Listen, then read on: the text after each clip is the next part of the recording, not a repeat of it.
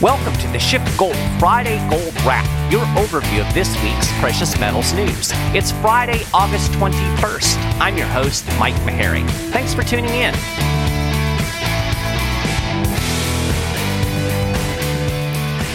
So, after last week's big sell off and correction in gold and silver, this week the markets were buffeted with ups and downs. Yes, I'm being punny there, and if you don't get it, you will hear in just a second. But overall, the word of the week was probably volatile. Gold has pitched up and down all week, pushing back above $2,000 an ounce on Tuesday and then correcting again. Now we're back around 1914 an ounce as I'm recording the podcast, and we're actually seem to be on a downtrend this morning. I saw a headline that people are apparently excited about a coronavirus vaccine, and that's putting some selling pressure on gold. I think that's dumb, but you know, it is what it is. We also saw some volatility in the dollar index this week, uh, quite a bit of weakness early in the week. The dollar index closed at 92.29 and came close to dipping below 92 during the day on Tuesday. This is the weakest the dollar has been since May 2008. In a tweet, Peter said the dollar was in the midst of a quote slow bleed. Now, over the last day or two, the greenback has rallied a bit, and that is a big part of the reason gold has fallen back well below $2,000 again. But at some point, this drift downward in the dollar is going to hit a critical point, and I think at when that happens, we're really going to start to see the crash.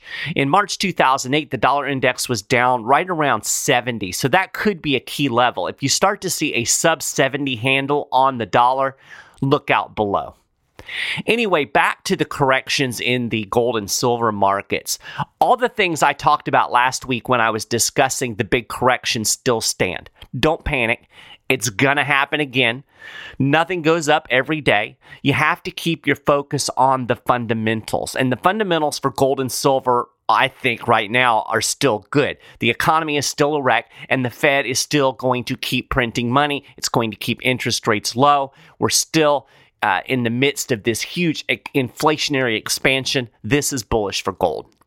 But I do think there's a lot of nervous money in gold right now. And it's going to pull out at any sign of a dip.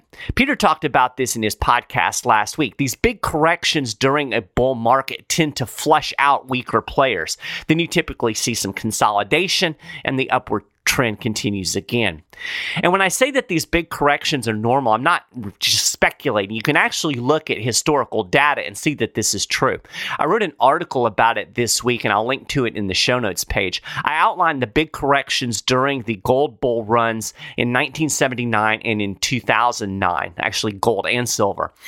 I'll just give you a, uh, a few quick data points. Between 2009 and 2011, gold gained 116.7%. But during that time, it corrected more than 3%, 17 times. Now, 11 of those corrections were actually greater than 5%. That averages to roughly one big pullback every two months. The biggest drop was 10.6% in December 2009. So, this 5% drop that we saw last week, not unusual in a gold bull run. And there was also a similar pattern in silver. Check out that article when you get a chance. The data is pretty interesting. The bottom line is a big drop is not a reason to panic if you are investing for the long term and there haven't been any significant changes in the fundamentals. Now, if the Fed starts raising interest rates or shrinking its balance sheet, then we'll reevaluate.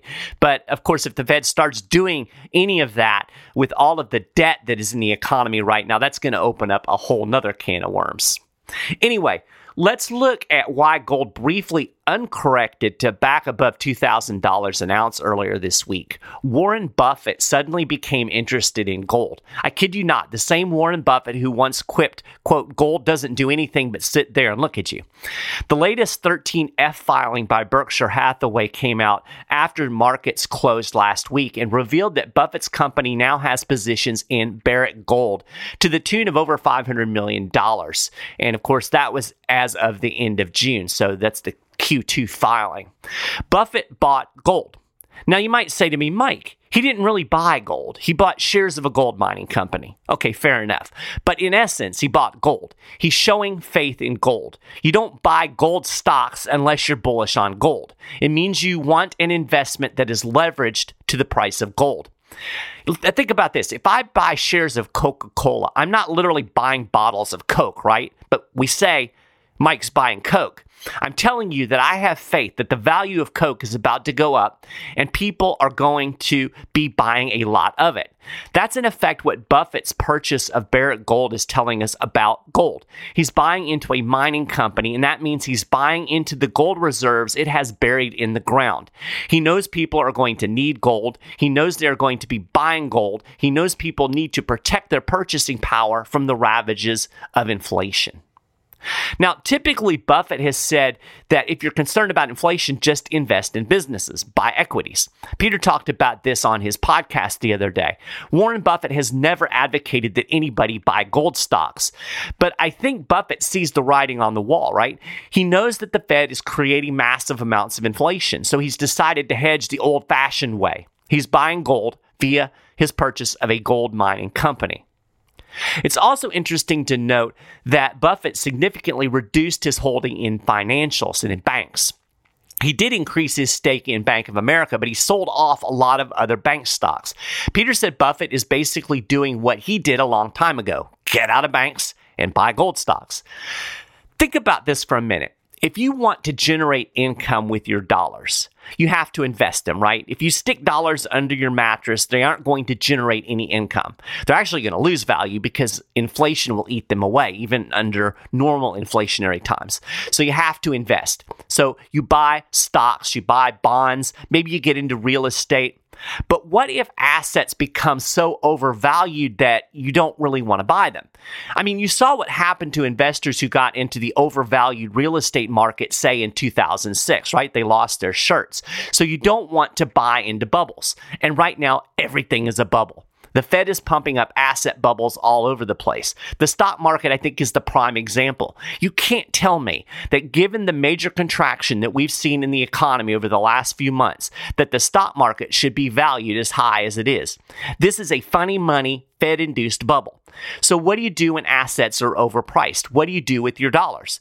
Buffett is telling you convert them into gold, convert them into silver. If stocks and bonds and real estates are overpriced and you just want to hold dollars, well, you really want to hold gold or silver because it will protect you from the inflation dragon. As Peter put it, Buffett is saying that, quote, I believe assets are overpriced, but I don't want to be in dollars because I don't want to get wiped out by inflation. So while I'm waiting for better opportunities, I want to buy gold. I just mentioned the contraction in the economy. I want to hit on a few economic data points from this week before I wrap up the show.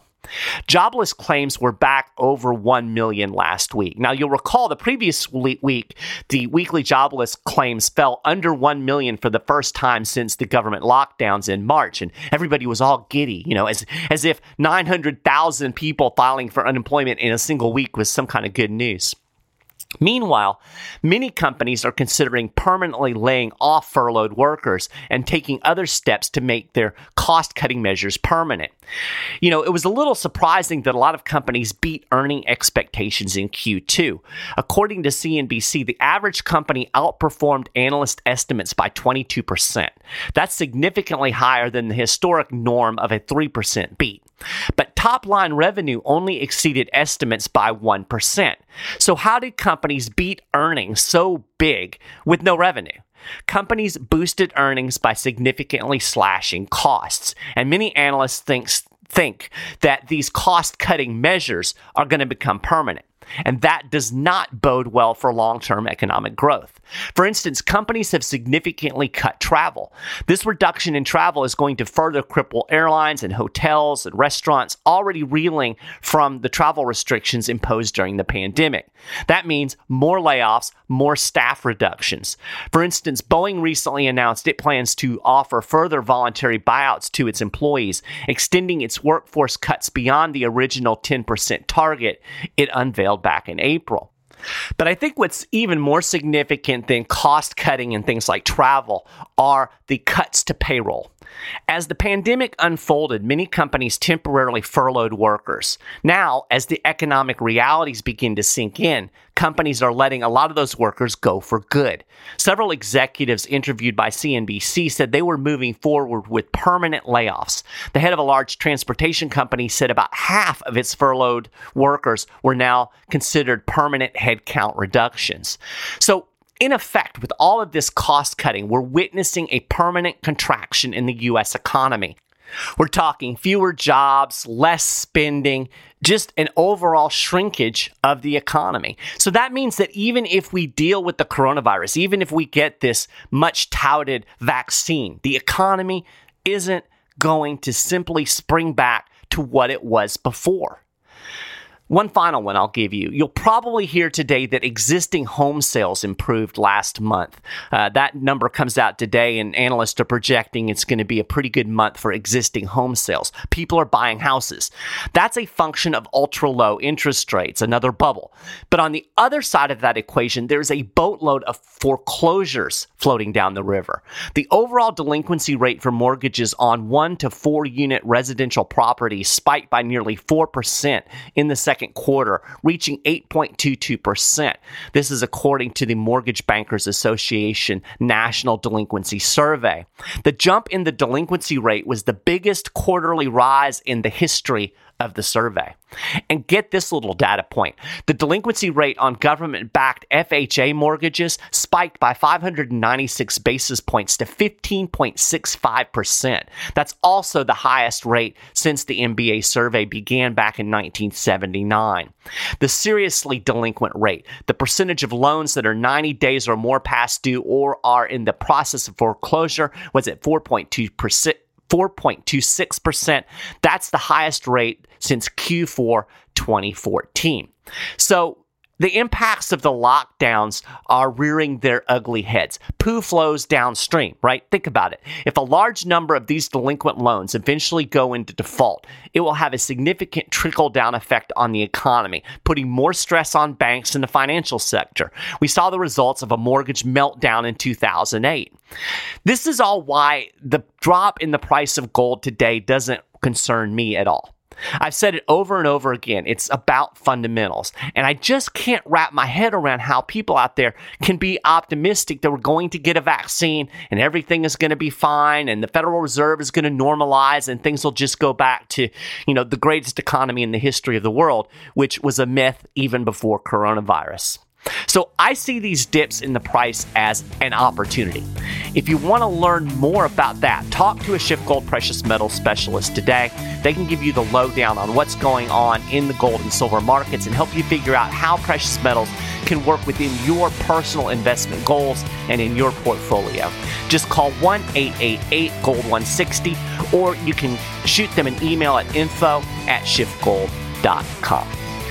Well, that is a gold wrap for this week. You can get more details on all of these stories and more, and keep up with the latest precious metals news and analysis throughout the week at schiffgold.com slash news. If you haven't done it already, you can subscribe to the Friday Gold Wrap podcast at iTunes, on Stitcher, on Google Play.